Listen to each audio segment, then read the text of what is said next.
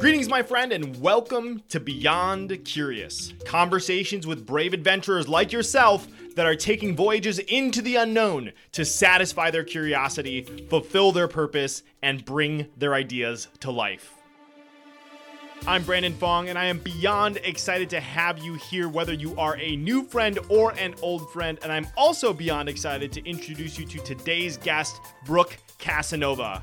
The only way questions transform people is if one, you don't have an agenda, you have no idea what they're going to say. And two, the purpose of the question is not just for you to know about them, but to also give them an opportunity to receive revelation about themselves. If you couldn't tell from that audio clip, Brooke and I are in love with asking effective questions, and I'm super excited to introduce you to Brooke. So let me read her bio. After consulting companies and helping them focus on the scaling principles needed to get their success target, Brooke outgrew her work and realized that there was different people that she needed to serve in a different way to serve them. For almost a decade, Brooke had been hosting, speaking at, or attending masterminds, now over a hundred events. And in every room she was curating, she was constantly looking for how she could have facilitated more magic for the attendees. Not only that, she realized that who was in these rooms were people that were trying to get to the top. But where was the room for the people at the top? Those that had experienced their long awaited after success journey and were in vulnerable transition.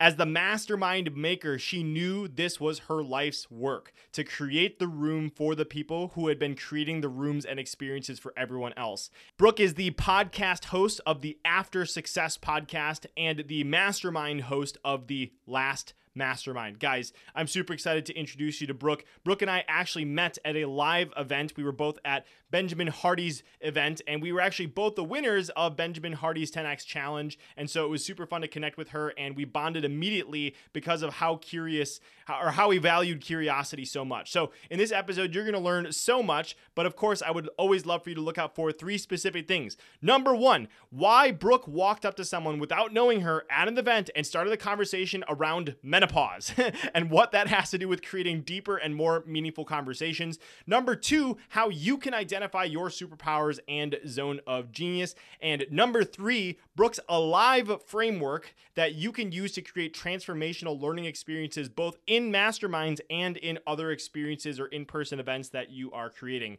Guys, Brooke has become a fast friend, and shout out to John Ali, who told us that we needed to meet forever ago, and then we ended up at a mastermind event in person. And so I think you will tell very quickly why uh, Brooke and I hit it off. She is a very, very curious human, and I was beyond excited to have her on Beyond Curious. So without any further ado, here is my friend, Brooke Casanovas.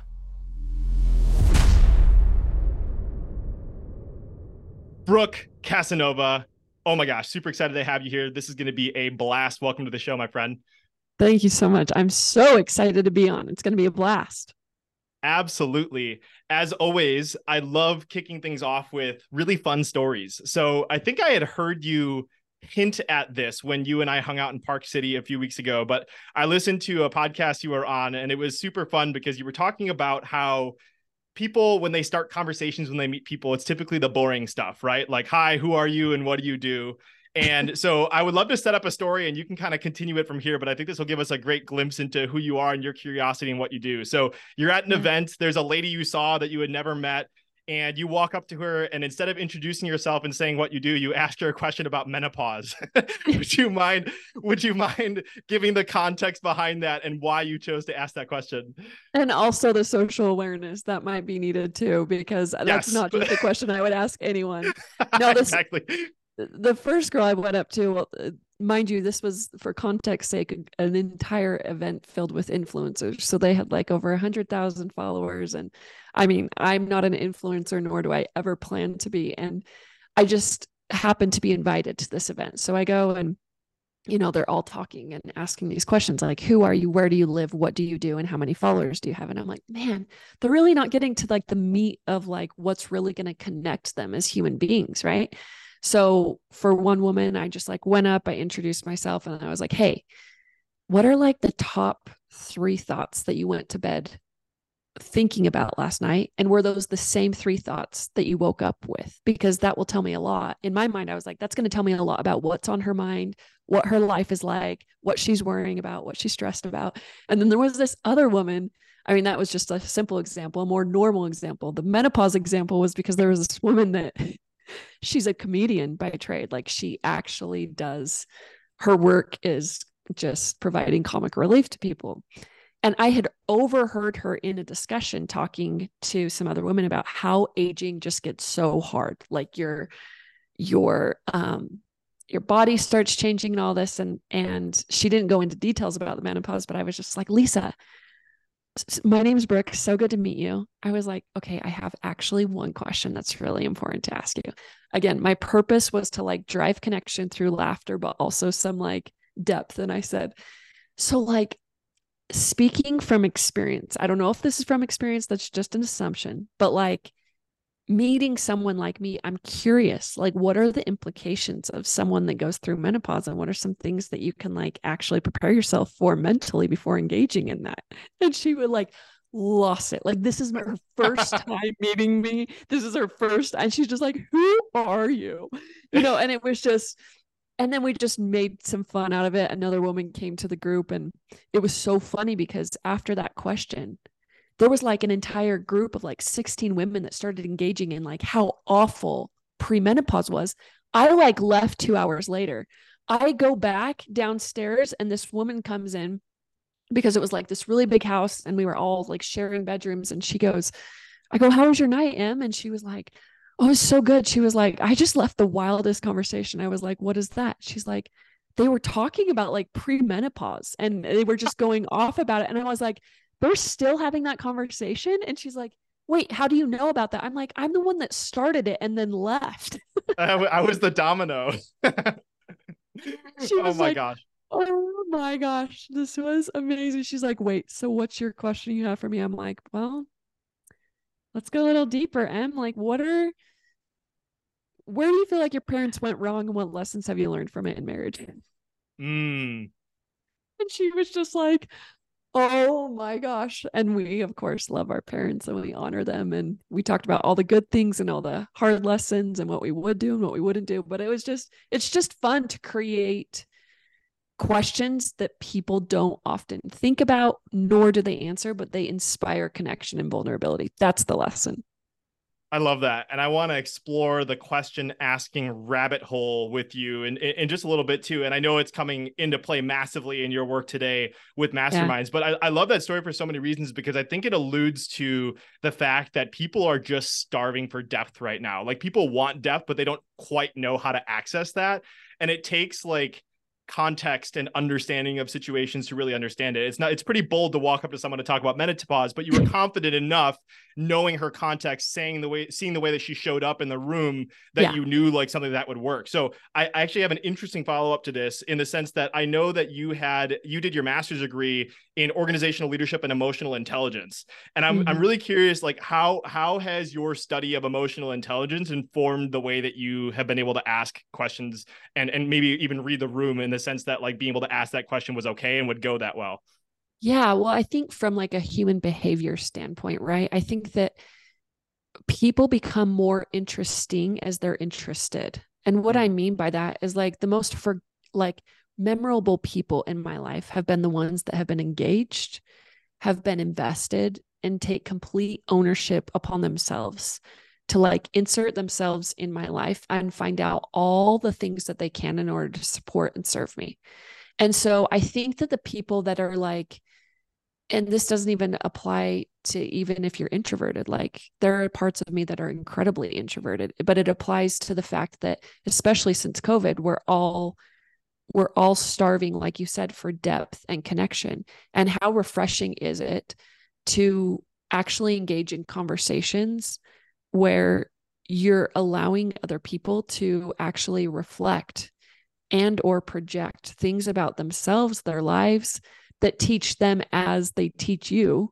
And and then you have a better you you just become more memorable. Now do i do it because i want to be more memorable? No like i think that it truly comes from a place of love. And i think that people with really high eq it EQ, EQ has a lot to do with self-awareness but it also has to do with contribution. So self-awareness one should know that that is super self-aware that the most boring thing the most repelling thing that you can do whether people are conscious of it or not is talk about yourself for more than like two or 10 minutes, depending on the setting. Like, obviously, at a podcast interview, that's the purpose of it. But when you're in like everyday life, the person that like goes on and on and on about themselves and they just love to hear themselves talk, you will look at their their number of influence and the people that say, Yeah, I actually was changed by being around so and so's presence. And it's very, it's very little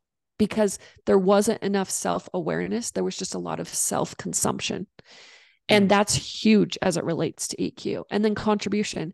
You can only, inspiration comes from revelation. You can't help and really, you can't really help other people unless you have the revelation to help them. And the only way you're going to get that revelation is by asking a lot of questions that will lead to answers that give you the inspiration for how to pay it forward.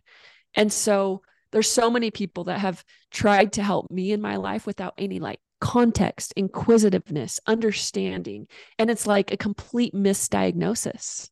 And so I think that for real contribution to happen, we have to be able to not only diagnose what their history, their present, their future goals are, but also we have to be self aware enough to know that they'll they're going to ask questions about me but in that moment it's not about me. And as i make it about other people it always comes back tenfold but most people don't know how to do that. Yeah I think the the what popped up in my head, I don't know if I heard this somewhere, if this just kind of showed up in my head. It's like you have to know yourself in order to see others first. It's like that self awareness is so important because like people can tell when you're asking questions from a place of epi- emptiness or a place of like genuine curiosity. And I think that yeah. once you've gone once you've gone deep with yourself and asked yourself some of those hard mm-hmm. questions, it's actually easier to create the context and space for other people to open up in that space of curiosity and openness and you know, something else that you just said uh, reminded me of something that you were um, just for context, everybody listening. Brooke was on a, a panel on the final day of uh, or final day or first day, I don't remember which day it was, of, of, Dr. Benjamin Hardy's events. That's where we were hanging out the other day. And I actually was looking through my notes of something you said on the panel, and I mm-hmm. couldn't read my handwriting. but it, but it, but it, it was, I think it was related to what you had mentioned because you you were talking about the benefit of asking questions to give to someone else, but then also mm. asking for the potential to give the question to the world. Um, and mm. so I'm mm. curious to think about how you it, maybe I couldn't even read my handwriting, but there was a, there was a power to what you were saying about constructing questions that can be give, given to people in a way that makes transformation happen. I was curious if you could allude, allude uh, expand on that a little bit. Yeah, I think transformation with questions really first and foremost starts without having an agenda. Like I think mm. most people are asking questions to control a dialogue. And they're going, okay, as soon as they answer this, then I can ask that. I mean, I've I've alluded that there's been so many I did high ticket sales for years. And there were so many times where even the high ticket sales gurus would be like, here's the script. This is what you ask. This is why this is a really good question. And I'm going, that's a terrible way to do it. Like sales needs framework and principles because you're talking to, to people, not objects. And so to go back to your question about like how questions can transform people, the only way questions transform people is if one, you don't have an agenda, you have no idea what they're going to say. And two, the purpose of the question is not just for you to know about them, but to also give them an opportunity to receive revelation about themselves. Like, mm if the greatest gift we can help other people to have is to learn more about themselves and the lessons they've learned and extract those in a short amount of period of time just by based on the questions that we're asking that are different than anyone else surely they're going to walk away a better person because they're going to go wow i didn't even know that i knew that or i didn't even realize the significance of that lesson that will change the world now that i share it. But yeah, I just think really, really good questions can't be pre planned or premeditated. A lot of them are intuitive based on the context, the person, and what it is that you feel like you genuinely, like you said, want to know. Um, and it, it's coming from a place of natural curiosity. Like I have, I, I've had a few friends over. I like to do just gatherings. Like uh, my biggest skill set, unique ability, I would say, is like this idea of being an intentional connector and gatherer, which is why I do masterminds. And one of the friends that was over here as we were gathered, she was talking about how she was really having a teenager that was really struggling. She was like, Hey, so Brooke, like, what questions do I ask them? And I was like, even if I gave you some really awesome questions, they wouldn't land. Mm-hmm. She was like, why wouldn't they land? I was like, because they're one, not coming from you. And two, they're not coming from a place of genuine interest and love. Then I asked her back, what questions do you want to know the answer to from like the bottom and soul of your heart, but you've just been too uncomfortable to ask? She's like, well, I'd love to know this and this and this. And I'm like, awesome. Ask those. And she's like, I said, Why haven't you? And this is the answer that not only the mother with a struggling child responded with, but everyone in general responds with, especially like people were shocked that I asked those questions at the mastermind. But it, it's like, has nothing to do with the uncomfortability of other people. It's, it has to do with the uncomfortability of the curiosity of the individual. Most people, I've, I've, I've actually never had, maybe I've had one but it wasn't memorable enough that it was damaging. One person actually say, "Hey, like that's a little too personal what you're asking." You crossed the line. we found you crossed the line. It's like most people are like thrilled that you're asking, and especially if the intention isn't interrogation, but it's natural curiosity and love. Hmm. Okay, so you just you just inspired me to ask an uncomfortable, deep question. So I'll I'll share I'll share something that's been kind of coming online for me, and I'm curious to see how this shows up for you. So typically when I see a superpower in someone, in some way, shape, or form, it was manifested from like some form of a wound. Like you created mm-hmm. this superpower to overcome this thing. I was having mm-hmm. a conversation with a friend of mine several weeks ago, and we were talking about this shared curiosity that we have and how easy it is to ask questions and never have everyone ask anything about you and he he this this individual he's actually coming on the show. So if you're a long time listener you might put the put the pieces together eventually if this connects. But he had talked about how he has this little game where like he literally plays a game to see if he can have a conversation and not have them ask anything about him and then towards the end of the conversation, I was like, it's interesting because he had shared his some of his earlier childhood experiences in this conversation. I'm like, could it be that you actually developed this ability to ask questions because you were afraid of sharing more about yourself and you actually mm. didn't want to share about yourself? And so it was in this conversation I discovered, I'm like, huh, I wonder if like that's where my curiosity came from is like some form, mm. form of being afraid to share who I was. So I got really good mm. at putting the spotlight on other people. So I'm curious if you've explored the roots of your curiosity, if it came from like uh, a, a place of needing to create a superpower to get out of a situation or how that has shown up for you. Oh my gosh, it's such a good question. I would say absolutely. It's been incredibly introspective for me. I mean, even at the age of 21, I was asking questions to other people that most people that were way more socially aware than me and had way more life experience were not asking. And it's like, why? I mean, I even remember being in the middle of like a classroom and a teacher asking me, Will you demonstrate, Brooke, for the entire class what it looks like to have innate and natural and connective conversations with people? Mm. And in my mind, I couldn't even identify like framework of what I was doing. I just knew that I did it. But your question about like where did it come from is not something I actually visited until about five years ago.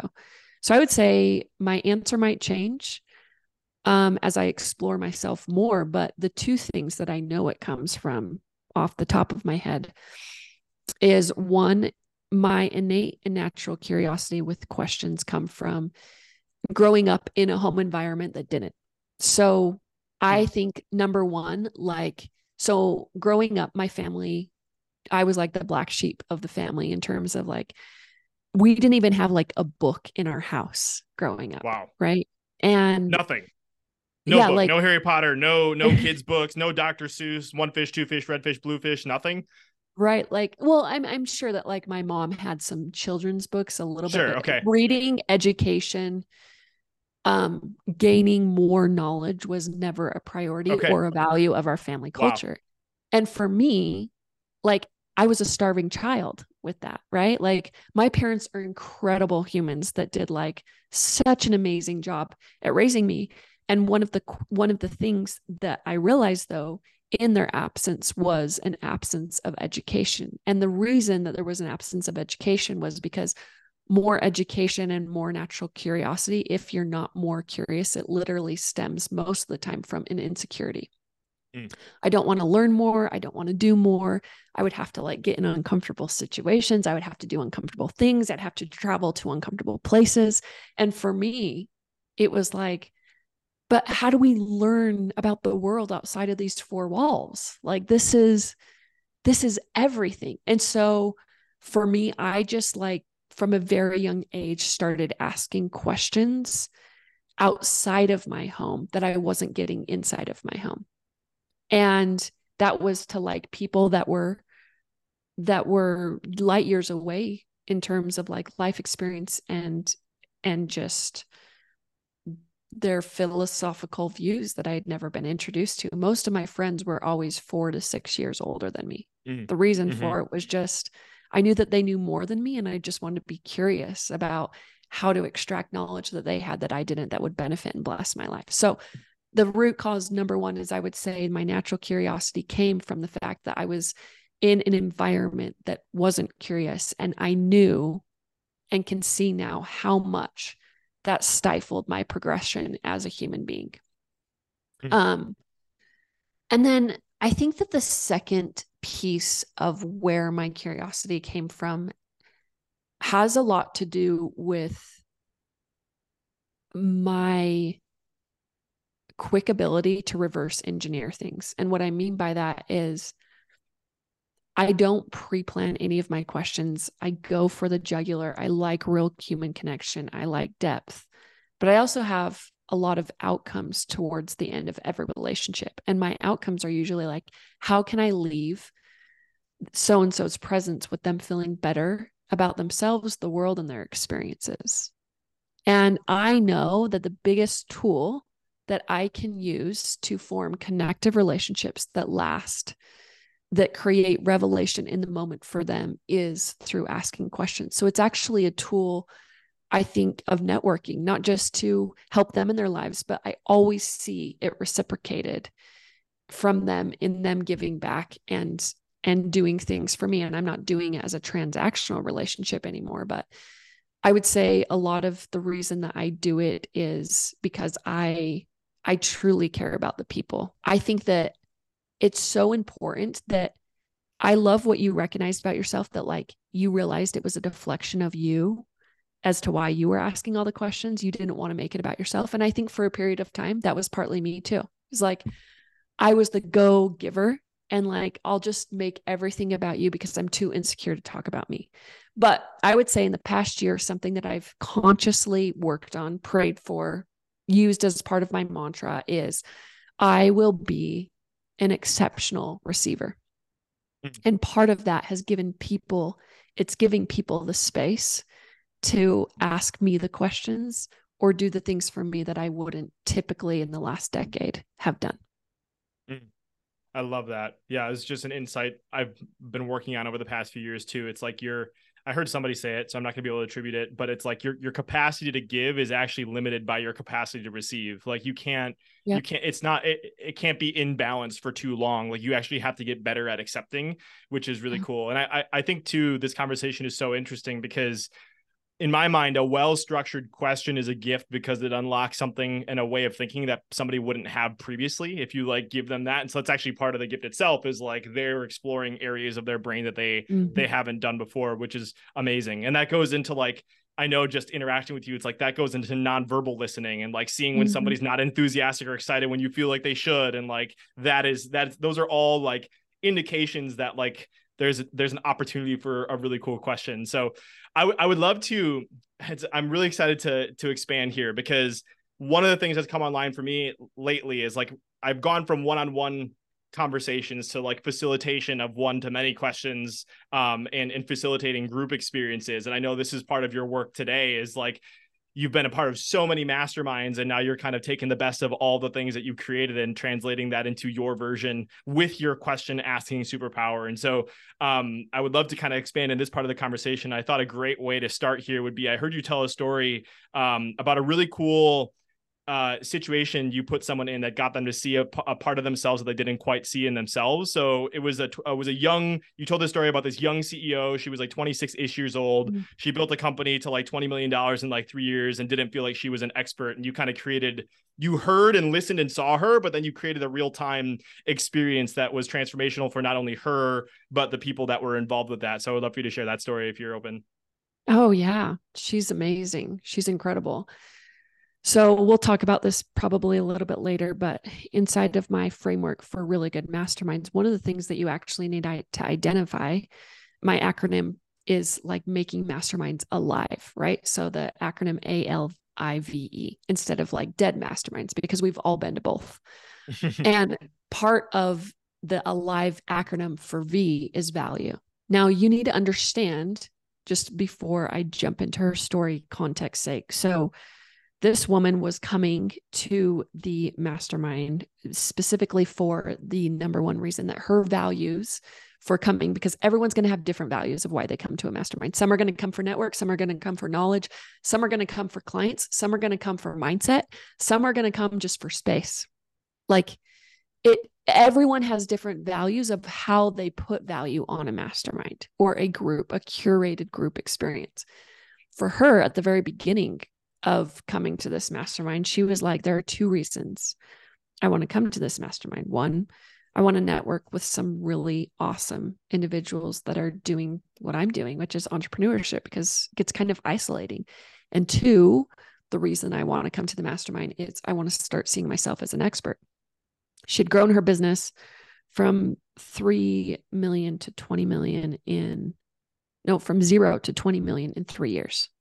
It's incredible. Like what Nuts. what what woman comes out of college and then just does that, right? This is her.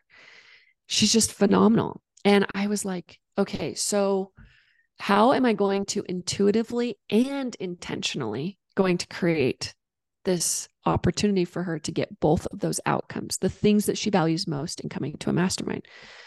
Well, the first thought that came into my head is like, she wants to be around high players to have mentors. So instead of connecting her at the mastermind to just the attendees, I'm going to specifically plant and create relationships between her and a lot of my peers that were there that were going to be some of the um the workshop people that were incredibly genius in in their own right whether that was like law or e-commerce or mindset or identity like whatever it is i'm going to ensure that those experts become her peers.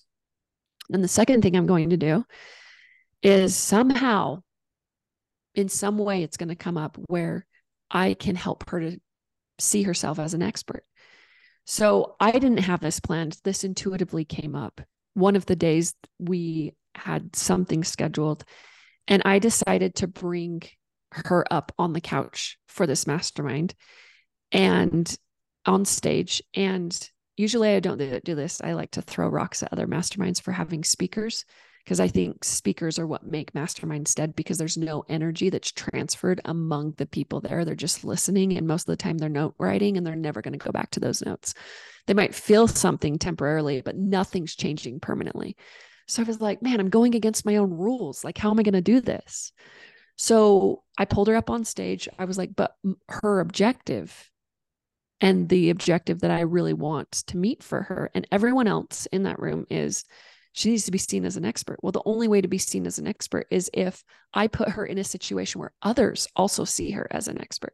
So I put her on the couch and I'm like, hey, raise your hand if any of you are interested in, in a live interview of figuring out how Elise, have any of you been wondering how Elise went from zero to 20 million in three years?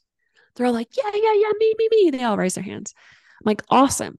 Well, you're going to get a lot of answers, but the answers won't matter unless you apply it to your business because there's things that you need to change that Elise has mastered that are stopping you from that 20 million. So we're going to stop and talk about that. So this 30 minute experience begins where I begin interviewing her and I start asking her questions about ins and outs about how she got from the zero to 20 million, what her struggles were, the lessons she learned, what she did it, what resources she had, what skill sets she did.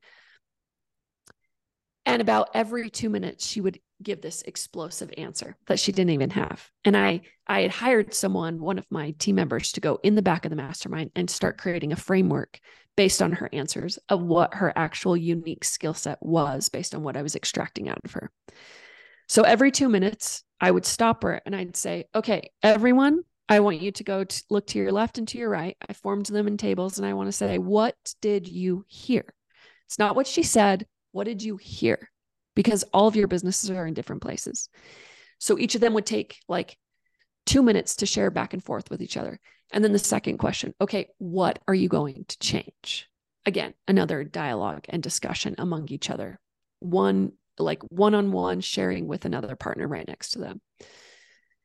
And then I kept that going for the next 30 minutes. And by the end, Elise had a framework for how she could actually curate another revenue stream, making $40 million a year by just consulting e commerce companies on the genius that we extracted from that 30 minute interview. On top of that, we had about like all 19, well, there was 23. So 22, all other 22 participants there with the personalized and specific framework on what they needed to do for their individual business in order to catapult it forward and the things that were stopping them personally that Elise may or may not have said but they heard and they needed mm. to execute. And so mm. it was like everyone walked away with money. Does that make sense? Everyone yeah. walked away with value. And it was because it wasn't an Oprah interview where everyone's just sitting there listening for an entire 30 minutes and then going, but what about my business? Everyone's learning real time and seeing Elise and her seeing herself as the true expert that she was. She walked away from that framework and goes, I think this is the first time in my life I can actually give myself credit for the thing that I actually did and the thing that I actually built. Because before she just, the only thing that was missing was words and a framework for how she did it. But now she has that. And it's like, now you can go help any e commerce company do what you did in the significant way that you did it. That's so epic. There's so many micro layers to what happened there. I mean, it's just so cool to see that you created that in real time just based on your observation and I can imagine for Elise specifically, it's like I think this is like James Clear talks about like, you know, your actions are votes for who you want to be or whatever, something along those lines. But it's like you put her in a situation where she got to witness herself be an expert in real time and it led to identity transformation in real time. And then the other cool thing that you said that I think is brilliant and something I want to think about more, maybe you can even expand on it. It's like how you set the container and context for the audience to mm-hmm. engage in it actively instead of well i think uh, people would say actively is taking notes but it sounds like or it seems like the way that you set it up gave them a different context to actually see it a lot differently than that so would you mind zooming in a little bit there because i think that's an intricacy that's really important no, it, the pre-frame is everything. It's part of my framework. How you set it up is how it's going to be executed.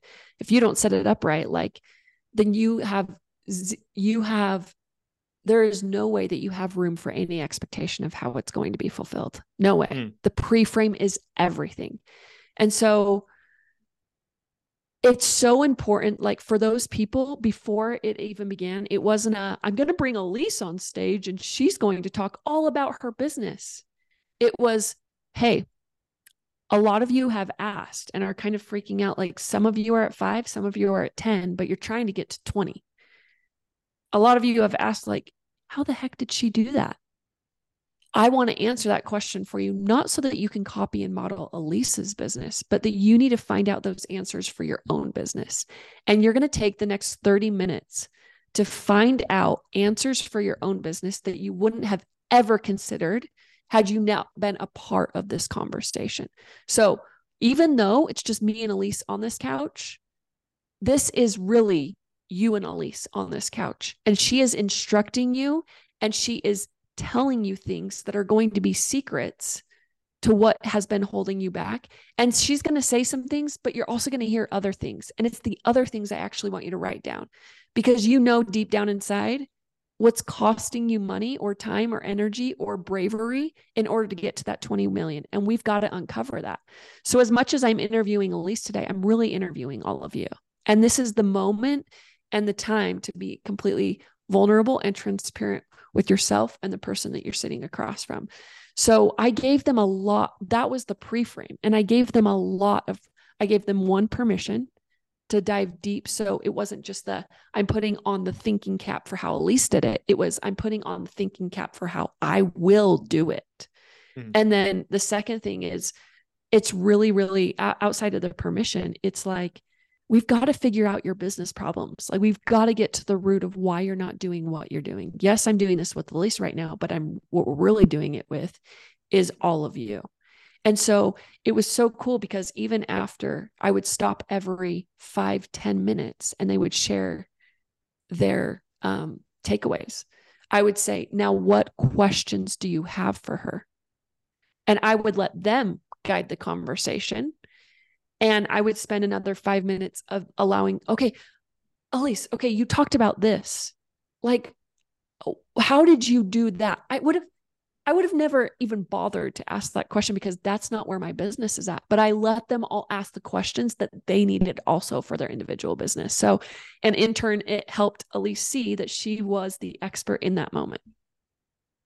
So good. I've been um I have some I have a keynote I'm giving next week and I was kind of just working on my slides. So one of the things that I started talking about is like this idea of mall flyers versus green lights. and the idea mm-hmm. is like mm-hmm. any any anytime you've gone to a mall, you probably had the experience of like a flyer shoved in your face and you know how that feels and how awkward it is and you kind of look at your phone or divert attention versus a relationship you have with a brand that's you've given the consent, you've given the green light, and you've already leaned in. It's two completely different buying experiences.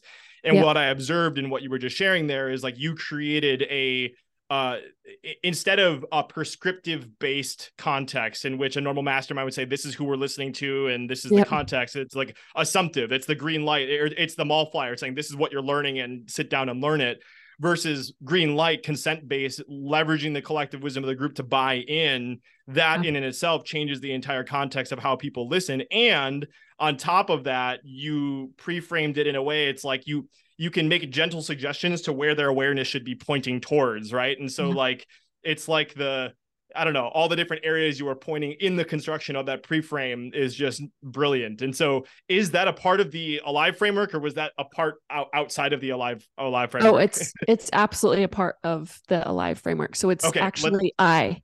So integrate learnings. Like oh, okay. So many parts of masterminds they just and I can go into it now or later but the integration yeah. of the learning is just it's not happening because it's not intentional. Okay. Yes, let's absolutely go into it. We have like a, uh, a, a what's that why am i blanking on the tv show where you have the the words appearing we have we have the v and the i filled out and we need the oh. al and e. oh yeah what is it what is that well, yeah, vanna white i'm i'm vanna white wheel of fortune i have alive and i have the i and the v and we have to fill in the rest of it so um so maybe maybe give us the 30,000 foot view like give us a 30,000 yeah. foot view on this entire thing and then we can kind of zoom into the individual components because i think this is brilliant yeah. So obviously, I've been to a lot of masterminds. I found some that I walked away feeling dead. I walked away feeling alive at some of them. And so for the last decade, I've written down like what made some of them make me feel so alive. And this is what I've come up with. So um, the A is obviously for alive and active learning. So A is the acronym for active learning. This is not passive learning. This is not this is where I throw rocks at the speakers, right? Yeah. It's concept. Actually, this is where yeah, go I, ahead. I love this. Sorry, I didn't mean to interrupt because I, I, I want to add some some missing context gap here potentially for some people. So whether or not you have a mastermind are intending on creating a mastermind or whatever it is, I'm going to try a pre-frame right now. Brooke, you can coach me on my pre-frame. Like, I think it's really important that you pay attention because any group format you have, maybe it's the next time you get together with a group of friend of yours, I, a group mm-hmm. of friends. I guarantee there is something in here that you can unlock that Brooke's about to share that will lead to more depth and more engagement and, and more connection. So whether it's like you're going to bring a group of your existing clients together, whether it you maybe you have a podcast and you curate guests together, whether you're getting together a group of friends or maybe you're creating a mastermind. I think any any way that you are bringing human beings together, if you want to create a transformational experience, I think this is super valuable. So there's there's my attempt at a pre-frame a little bit, but oh, didn't mean to great... interrupt you. I just think I think no, it's important. And- yeah and, and honestly it's a great pre-frame and the the framework would not actually have meaning nor people would care about it unless they knew honestly what i mentioned before that i have been i have hosted attended or um, spoken at at least 100 masterminds in my decade of entrepreneurship and out of that decade there were some events like the price amount actually doesn't really guarantee that you're going to walk away feeling quote unquote alive. Hmm. I I've been to anywhere between $5,000 events versus $75,000 events and I can tell you that there are key components that will help any individual paying whatever dollar amount walking away going that wasn't just a fleeting experience that made me feel good because I was around people but that was a transformational experience that my life will never be the same for. Yeah. So, the goal with this Alive framework is to actually curate an experience, whether that's with friends, clients, or a group gathering, where people leave permanently changed. Mm. Love like that. Permanently okay. changed. That's the outcome with this. Okay. Um, so, in order to follow this, I would say from a high level, you have the first A, which is where there's active learning instead of passive learning. We have to be actually engaged in the entire process. We can't be sitting in a chair listening for three days to 12 different speakers and thinking that that is going to change us. It won't. Why? There might be a good few quotes that you're going to learn, but how often have you taken action on a quote and said that that quote actually changed your life? Like never. So it might inspire you, but doesn't change you. Right. Mm-hmm. So active learning versus passive learning is for A L is leveraged guaranteed success. So this is the pre-frame that you're talking about is unless you have the way that you talk about it is how you guarantee success. So if I said Brandon like um I really want you to I think you should absolutely come to a dinner party tonight. And the reason for it is I think when you meet so and so, it's going to change your life specifically in that you were talking recently about how you're really struggling with um, scaling your profit margins with ensuring that the quality of what you do for your clients is going to stay the same. I don't know. I just made that up. But let's say that that's the problem. I'd say, okay, so Brandon is going to be at dinner tonight, and I can literally guarantee that you're going to find the answer in that conversation based on his zone of genius. And I can help you to already see that this is going to be worth your time. Leverage guaranteed success, guys. Pre frame the experiences people are going to have. So they're already viewing it from a mindset of, I'm going to get war- way more than I'm going to mm-hmm. actually give in this environment. The pre frame is everything, and how you curate and talk about that pre frame is everything. Um, but leverage guaranteed success. There's always going to be some pointers or patterns or people that you can use to guarantee success for another person in that room or that experience. Leverage mm-hmm. it before it even happens so that their mindset going in is I'm going to pounce on this opportunity and is going to be the thing and then everything else is a bonus. Hmm.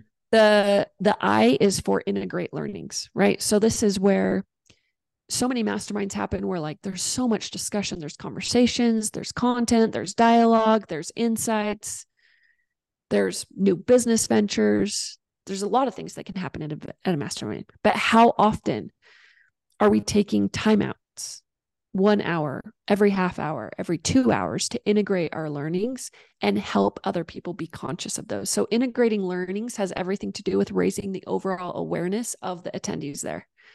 It's okay so i call i've called them cha-chings in the past when i gather masterminds to scale businesses which i don't do anymore I would always say, okay, so it's been an hour. What is your cha-ching? And how much money mm-hmm. do you put on that? Right? What's the insight that you got? What's the conversation? Who's the partner? And how much is that going to be worth? Mm. They're integrating their learnings as they go so that it's not just that the awareness hopefully comes after they leave.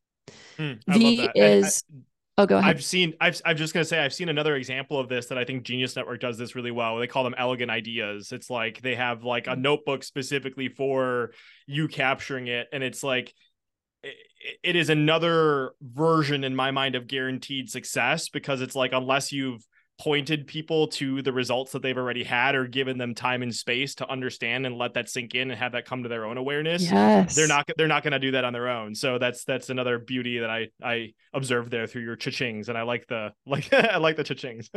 Yeah so and then v is value awareness so i already went through this with elise it's it's just you need to understand that different people have different values and they're coming to rooms for different reasons and unless you know those reasons you can't actually manipulate and intentionally curate the types of experiences or the value that they want to show up there. Imagine if I had and and often oftentimes it's really important to just do one mastermind with everyone that has the all the same value. Like for example right now, I have a mastermind and I know that the value of all the attendees no matter what revenue per like dollar amount that they're at, which there is a threshold whatever that is, all of them value one thing, and that's network. They know that their network is their net worth. So, their number one value for all of them across the board, I don't even have to guess, is that I'm coming to this mastermind to get to know other people and to curate JVs, collaborations, partnerships, or my next thing that I can do with either them or someone in their network. But people, right? So, like, and I think values change. I think that you know, at the very beginning of a mastermind, it's like, you know, your value might be when you're starting business. I, I just want to go to like meet people like me, you know, and that's like the mindset. It's like, I'm going to go to meet people like me. And then the value might upgrade and it might change to be like, no, I, I want to go to a mastermind to like learn. There are specific gaps in my business that I just don't know traffic and conversion. Like, I'm going to go there. I'm going to learn about different marketing tools in order to skyrocket my business. Uh, next, it might go past knowledge now, and we might go to network. I am going to go to a mastermind now because I know that people and relationships are business opportunities, and money doesn't have money, people have money. So the only way that I can increase my money is to be with people in a room that have money and that can help me grow mine. So value awareness is so important with individuals. Um, and then obviously, E is the last one, and that's elevate frequency. The best thing that you can do in a mastermind room is to make sure that you have literally a standard for frequency. And what I mean by that is um, if you have different frequencies for different people that have paid different amounts, different people that are on different playing fields, maybe one has just exited a business, maybe one is just starting a business. Let's give that example. That is going to be a disaster and I will tell you why right now. It's because you have to make sure that there is a common denominator among all of your people so that people do not leave disappointed. And they will leave disappointed not because of what they know about the other person's bank account number, but because of what they the energy that they feel in that room. Energy energy mm. speaks way louder than words. And if if you have not curated a standard for frequency for your mastermind of these are the types of people this is like as ben hardy would say the floor that's going to be my floor for my mastermind of the people that are coming it will be a disaster because you're going to have so many people across all different boards and managing that energy in a room is one of the hardest things to do if they're across the board wow all right, guys. So I was taking notes for you. So if you're driving and you don't have access to it, I got A for active learning versus passive, L for leverage guarantee success, I for integrate learnings, V for values and awareness, and E for elevate frequency. So I'm sure you could do a masterclass on each one of those characteristics. There's there's another like small uh we're, we're coming up on time here. Um there's one small insight that I think is really important to pull. And then I actually want to do something really fun that I've never done before. So I'll plant a, a really strange seed before um there. Mm-hmm. But um you had shared something in the panel that's related to this. And I think this is a breakthrough for me is mm-hmm. um feeling oh like comfortable with serving people that may actually be at different levels than you are. So this is something that i've struggled with in the past is like you know i was just especially i mean even now and especially when i started too it's like i'm interviewing some really successful people and mm. i never felt like i could actually serve people at that level and i had to step into a different identity that empowered me to do that. And i think if we can shatter if we can shatter this glass for some more people, um, I think this is really important. So I would love for you to maybe share some of the insights that you've had along the way of uh, stepping into that identity to serve people, even if they may be uh, quote unquote ahead in different contexts. Yeah, it's such a good question. And I'll answer it through the E framework of elevate elevate frequency because this has everything to do with your own frequency and your healthy deserve levels. So in terms of frequency, so there was a guy, I'll I'll tell this through a story. There was a guy that I met one time at a mastermind. And as I was serving the room, hearing about different people's experiences and learning about them, I was like, this guy does not fit here. What is he doing here? I could just tell that he was on a completely different level than most of us. So after the mastermind, I said, Hey, we should connect. And he said, Yeah, sure. So we get on a call.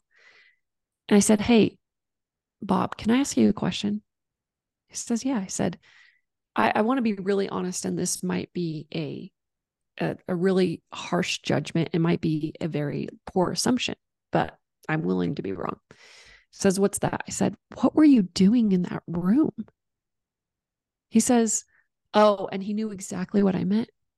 He said that was the poorest decision I could have ever made. Like, and, and notice the word poor. He says that mm. was the poorest decision I could have ever made. I said, Tell me about that. And he says, Well, I know it. And he's like, And I'm not saying this from a place of ego, but I was giving the entire time, I wasn't receiving. And he's like, Because I couldn't receive because I was the teacher. And I thought about that and I thought, wow, how significant is this? What if you intentionally in your life put yourself in rooms and environments with people where you are always the dumbest person in the room? Better yet, Brooke, what if you created and curated an experience where everyone felt like they were the dumbest person in the room? Just based on the character, the values, the attributes, the frequency of the people being invited, and how important it is for us, not only for our rooms, but our personal lives, to have different standards and to be okay and recognize that you're actually going to get richer in terms of relationships, money, status, like whatever you're going for, if you allow yourself to say, it's actually the best thing in my life to be the dumbest person in any room. And anytime I find myself being the smartest person in a room, I know I'm in the wrong room. And I've got to change that. And I'm in a place in my life where I need more ego rubbing than I do some transformational changing and upgrading. So I think to answer your question, I think it's just it, it, marketing would tell us that we only serve the avatar that like is 10 years ahead of us and or that we're 10 years ahead of in experience and time and money but i would venture to say brandon there are very few people that can ask and do the thing that you can do for those people at that high level mm-hmm. and so i i just think what a value and what a contribution you're making to mm. shift your identity and to be in a space especially in a podcast where you're like i'm going to interview people that are better smarter have more life experience, and have curated and taken out and extracted lessons that I will never learn just because I'm not there yet. How many hours, how much time, how much money, how many relationships are you going to cut off in your life because you prioritize being the dumbest person in your life instead of the smartest person? It's it's phenomenal, especially with rooms. If you can curate the right room where you can be in a place where you are the dumbest person. You literally shave off decades. You sh- you literally infuse massive amounts of dollar amounts in your bank account and you create relationships that you would have never that would have never mm. have, have ever changed you otherwise. Like this mm. this is so crucial in our identity is being around people that are bet that are better and bigger than that. us.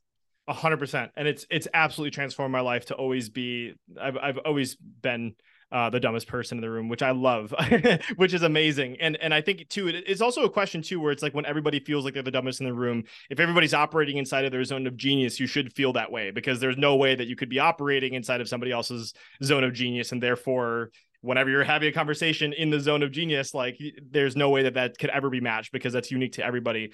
I, but this is something I, I am tempted to not ask this just because of time, but I want to ask this: How does this juxtapose between the elevate frequency conversation and this one? Because to me, it seems like they're slightly contradictory, but in my mind, they are very similar. So how do you how do mm. you curate? Like if you're if if the intention is that you know the elevate frequency everybody has to be on the same level but then we're also talking about like making sure that people are way ahead of you how do you kind of balance between those two different potentially different thoughts energy so I can have someone that is um, uh, energy and potential, I would say. So I could have someone that is, let's say, for example, my mastermind that's doing 20 million a year, and I can have someone that's just doing 2 million a year. Now, is that going to bring down the lowest denominator for my mastermind? And if so, why? And if not, why? I would say no. And here's why what it takes to get to 2 million is the same uh, that takes to get to 20 million and that's going to be energy intention and mindset. And so if i can gauge but i can also gauge that like someone at 2 million could bring down the energy of the room and the frequency of the room versus someone that's a 20 million based on their intention you could take one person that's in scarcity at 2 million and one person that's at abundance at 2 million and have completely different mm-hmm. experiences. Mm. So you have to not only gauge the bank account, but you also have to gauge the character and the intention because I've seen a lot of people in massive abundance that changed from 2 to 20 million just like that. I've also seen people that at, are at 2 million that are completely scared out of their mind. They're operating in some type of scarcity. They're only come to acquire clients and not real relationships. And they have no idea what they even what what even got them to where they're at in their life. That is going to destroy the entire room. Mm. And so I think it's not just gauging the because uh, I love your question. It's not just gauging okay, what is the the um the floor that we're looking at to make sure that everyone is above this certain level. But that level has to consist not only of numbers, it has to consist of intention, future self, where they're going, and their their energy. Hmm.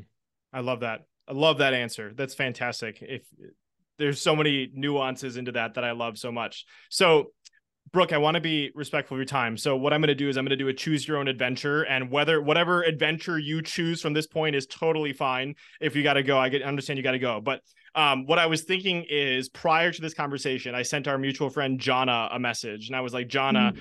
Brooke's coming on the show. What should I ask her? And she sent me this epic audio. So I was gonna like play the audio of Jana for you to hear her, and she can kind of guide part of our conversation. That's option one. Option two is I took us right up to time, and we got to wrap up. So I'm totally fine either way. I understand you might have other stuff going on. So where do you want what what what is available for today? I love Jana. Let's listen to the audio. This is awesome and super creative. Yeah, so I was like, I was listening to this. I was like, this is so good. So, uh, never before done. So, I'm gonna share my sound and I'm going to share my screen too and then I'll pull up the uh, otter that I had of of this. So hopefully this gets recorded otherwise um, we'll insert this somewhere else. But um, so this is our mutual friend Jana Lee and I was like what should I talk to Brooke about and there's one thing that she pointed out in here that I thought would be interesting to ask so that's where we'll go from here. But um, I'll also I'll do a little bit of increased speed. So if you're listening to the podcast already on increased speed, uh, I guess you get hyper speed right now. But here's Jana. Yes. Oh my gosh, Brooke is amazing. I'm so excited for this. And it's funny because she also reached out to me. and was like, "Yo, I'm interviewing Brandon. Like, what? You, so so good. Okay. So um, I already told Brooke all of your zones of genius, so she's coming in really excited about that. Um, vice versa, Brooke's skill sets. So her background is just as an absolutely world class and super heart centered closer. But that is her kind of zone of genius skill set is sales. Um, and she does amazing things with sales that I haven't seen anybody else ever do. So anything in that area or topic that you think your audience would find value add, she's an absolute expert there. Um, what she is like recently really passionate about as well um, is uh, masterminds and events. So I know you guys have things to talk about there, and I've already put that planted that seed on her radar in terms of how she could be incorporating some of your genius into her events. Um, but specifically, she is um, a series of masterminds for people who are in what she calls like their their second wind. Like they've done the thing that made them really successful. They built that initial business, and they are looking at what is next. They've reached this kind of midpoint or transitionary moment in their career, um, and she's building uh, really high end and like relationship centric uh, events towards that avatar. Um, and that is really like Brooke is a very heart centered individual um, and really sees sales and like economic well-being for all as her love language and like how she is able to support people um, not by being their closer, which is what she used to do, but now by like bringing amazing people together who can create wealth and abundance for there being a relationship between the two of them, how they can help each other out, how they can support each other, how they can make magic together. Um, so yeah, anything along the lines of um, like she's she is amazing at very quickly finding somebody's zone of genius, very quickly seeing what is special and unique about them. Um, and both of you guys do a great job of this and like connecting, being a super connector and presenting people to each other in such a way that they're able to make magic happen.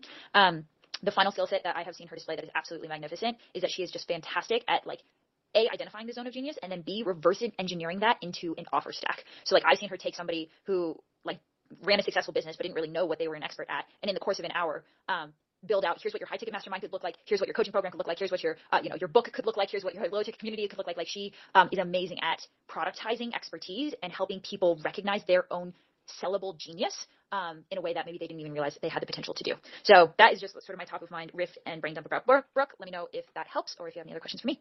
Well, we all need a John in our back pocket, don't we?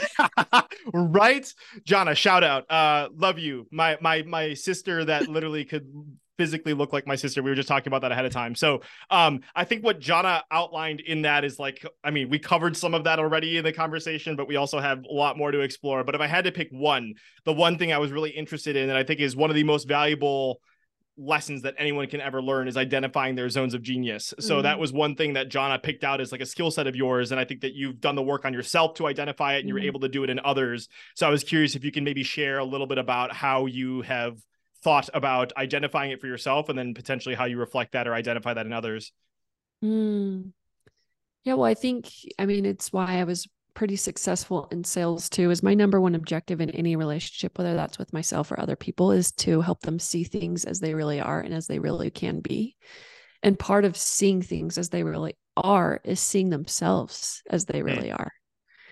And so i've learned to do that through reflecting on you know if i were to extract all of the experiences all the um, natural inclinations I had towards different industries, professions, why I did what I did, I would start to see patterns of like, this just keeps coming up. For example, I've been doing masterminds off and on for like 10 years. I avoided it for an entire decade of just immersing myself and going all in on curating these events. One, because I'm not an event planner, and two, because I I I never was intentional about my network my first five years of entrepreneurship.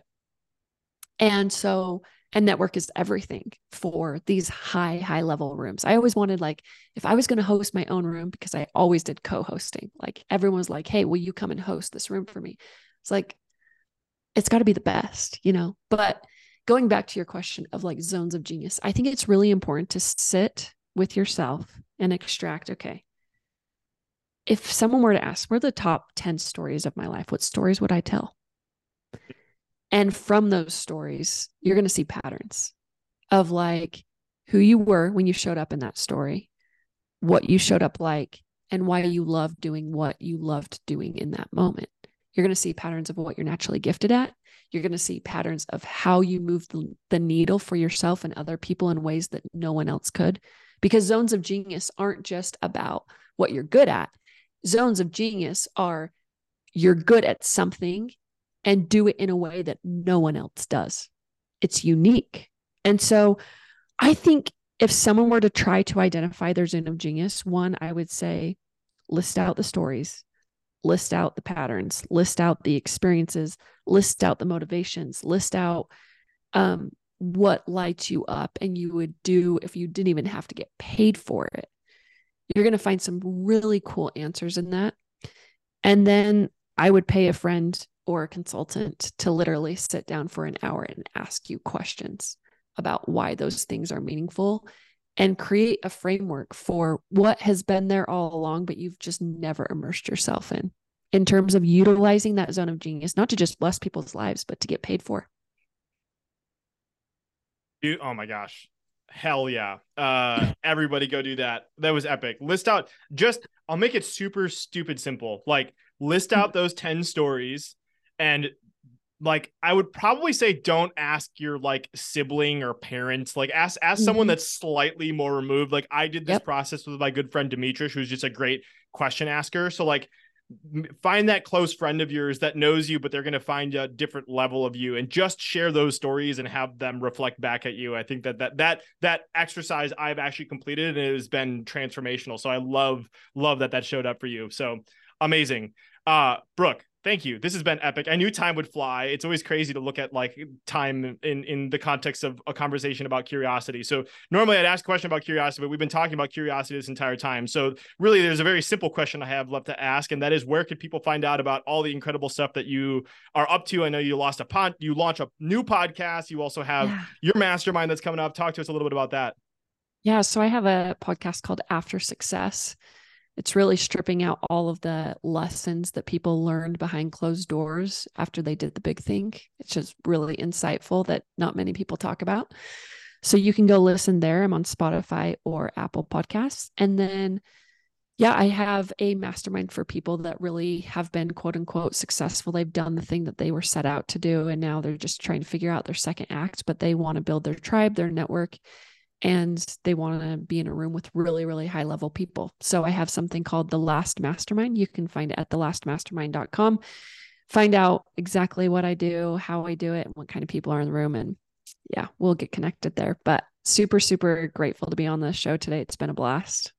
Yeah it's epic. I'm just gonna really quickly obviously we'll have that all linked up in the show notes. Go check out both the mastermind and the podcast but i'm just going to really quickly have a conversation with you listening. And i just want to say you could be listening to any other podcast. You could be there's so many other podcasts with so many other human beings, but you chose this one. Something stuck out and you're still listening, which means that you got a lot of value in our conversation today. So, my ask is that if you have heard something that has made an impact on you, whether it was the hilarious story from the very beginning of Brooke asking a random stranger about menopause, or maybe it was the Alive framework, or maybe it was something about the way that she pre framed questions, there's absolutely something in here that can transform someone if they implement it. And that person could be sitting inside of your phone contacts right now. So, so if you take a second to share it with them, it would make my day. It would make Brooke's day. And um, man, whether you choose to do that or not, I appreciate you so much for listening. And Brooke, any final things you want to say before we head off for today? Just keep listening to Brandon. You you anyone that listens to Brandon is going to be really, really good and and in a good place in their life because you're just phenomenal at what you're doing. You're in your zone. It's it's truly a gift to be on your podcast and you're doing what you've you're meant to do. I can tell you that right now truly, truly appreciate that. Really, really, really appreciate that. Thank you, Brooke. I appreciate you and your time, and we'll talk to you soon, my friend. Bye.